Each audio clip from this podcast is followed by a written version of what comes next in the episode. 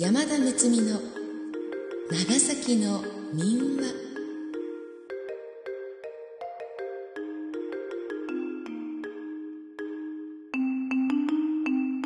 今回の配信は長崎卸センター組合会館内の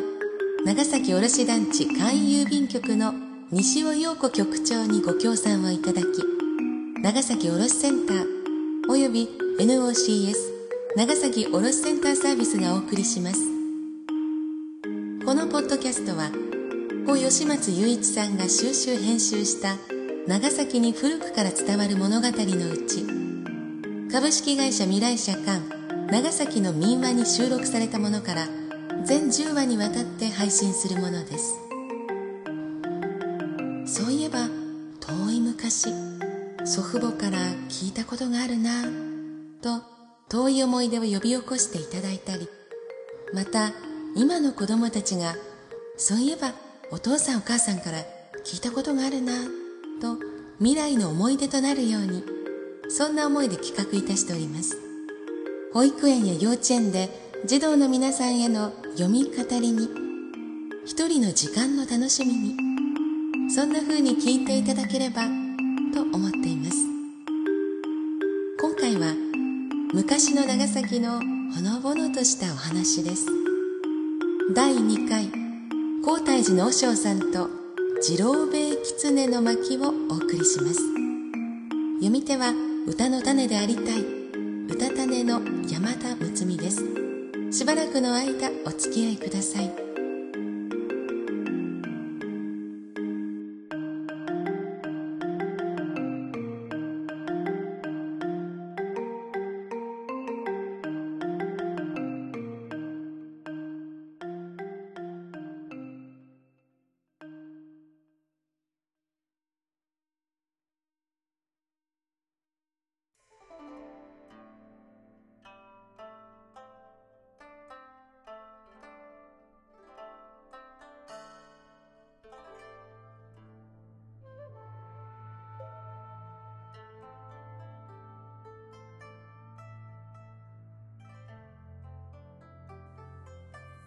昔、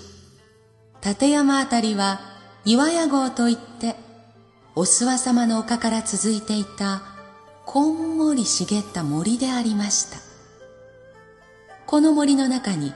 次郎兵衛狐という化け上手の狐が住んでいました。時々、長崎奉行所の役人に化けたりして、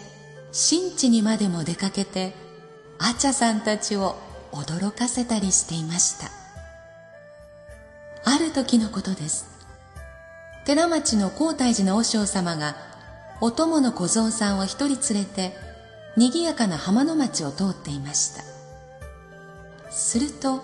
向こうの鍛冶屋町の方から物々しい殿様の行列がやってきました。何様だろう？とよく見ると抱き明賀の門のついた法被を着た足軽が先頭に五六人歩いて青竹を振り上げて下にいろ下にいろと触れ歩いています。店にいた者はそのまま頭をそっと下げ道を歩いている者はその場に立ち止まって草履を脱いでその上にひざまずき土下座して頭を下げてお辞儀しました。その間を行列は通るのです。皇太寺の和尚様は道端に突っ立ったまま、一人頭をぴょこんと上げて立っています。お供の小僧さんがその袖を引いても一向に構わず、ちょうど殿様のおかごが目の前を通ると小さな声で、次郎兵衛、次郎兵衛と声をかけました。しかし、おかごの中の殿様は脇目もせずそのまま大勢の行列は行き過ぎてしまいました。はて、困ったことしてしもうた。ありゃ本当の鍋島様の行列じゃったかもしれん。こりゃあお手打ちもんだ。と和尚様は青くなり、お寺へ帰って、自分の部屋で小さくなって震えていました。その頃は、戸町や西泊の番所に佐賀の鍋島や福岡の黒田の殿様が家来を連れて乗り込んできて長崎の高校を守り出入りの当選やオランダ船の見張りをしていたものです。その夜になるとひょっこり和尚様の部屋に次郎兵衛狐がやってきました。昼間は案件よう化けとったとにどうしてわかったとですか？これを聞いて和尚様はほっと胸をなで下ろしながら「バカお前はカゴからふっとかおっぽば出しとったじゃなかか」と言いました。狐は頭をかきながら「どうしたらおっぽの伝言となりましょうか」「檻が持っとる七面ぐりばかぶればよかばってんの」和尚様はもっともらしく言いました。その七面ぐりばちょっと見せて合わせつけましぇんか？わいが持っとる化け玉ば見せたら見しゅうたい狐は懐の中から水晶の化け玉を出しました。うーんこりゃ立派なもんの。七面ぐりば持ってくる。こう言って和尚様は難度の中から古ぼけた衣を持ってきました。狐はそれを手に取ってこの七面ぐりば貸して教えつけましんか。一時ならよかたい。代わりに化け玉は預かっとく。次郎兵衛狐はその晩はお寺に泊めてもらって翌朝その古衣をかぶってお寺の石段を降りていくと明けの鐘をつきに出た寺男が見つけて「いやあ朝っぱらから狐が衣をかぶっていくぞ!」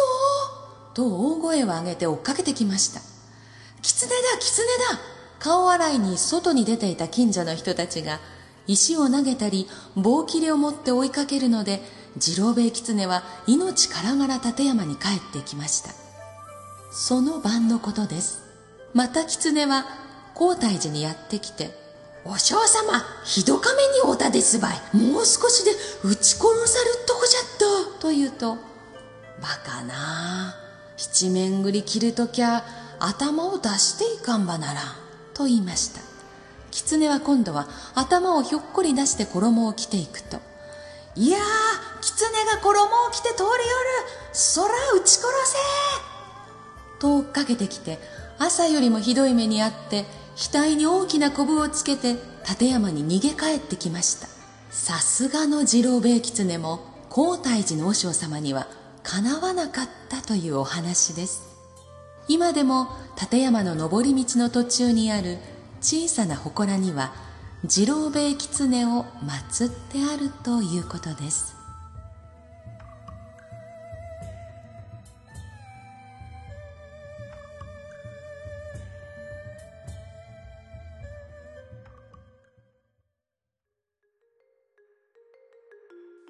今回のご協賛は卸団地組合会館内で郵便局の業務をなさっている長崎卸団地会員郵便局の西尾陽子局長さんからのご協賛をいただきました。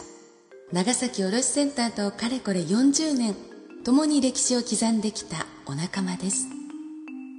子供たちのためになればということでご協力をいただきました。郵便業務貯金業務など組合及び組合員の皆様に正確で心のこもったサービスをご提供されています。郵便貯金の新規口座開設年賀状や初中見舞いはがきのご購入などぜひご利用お願いいたします。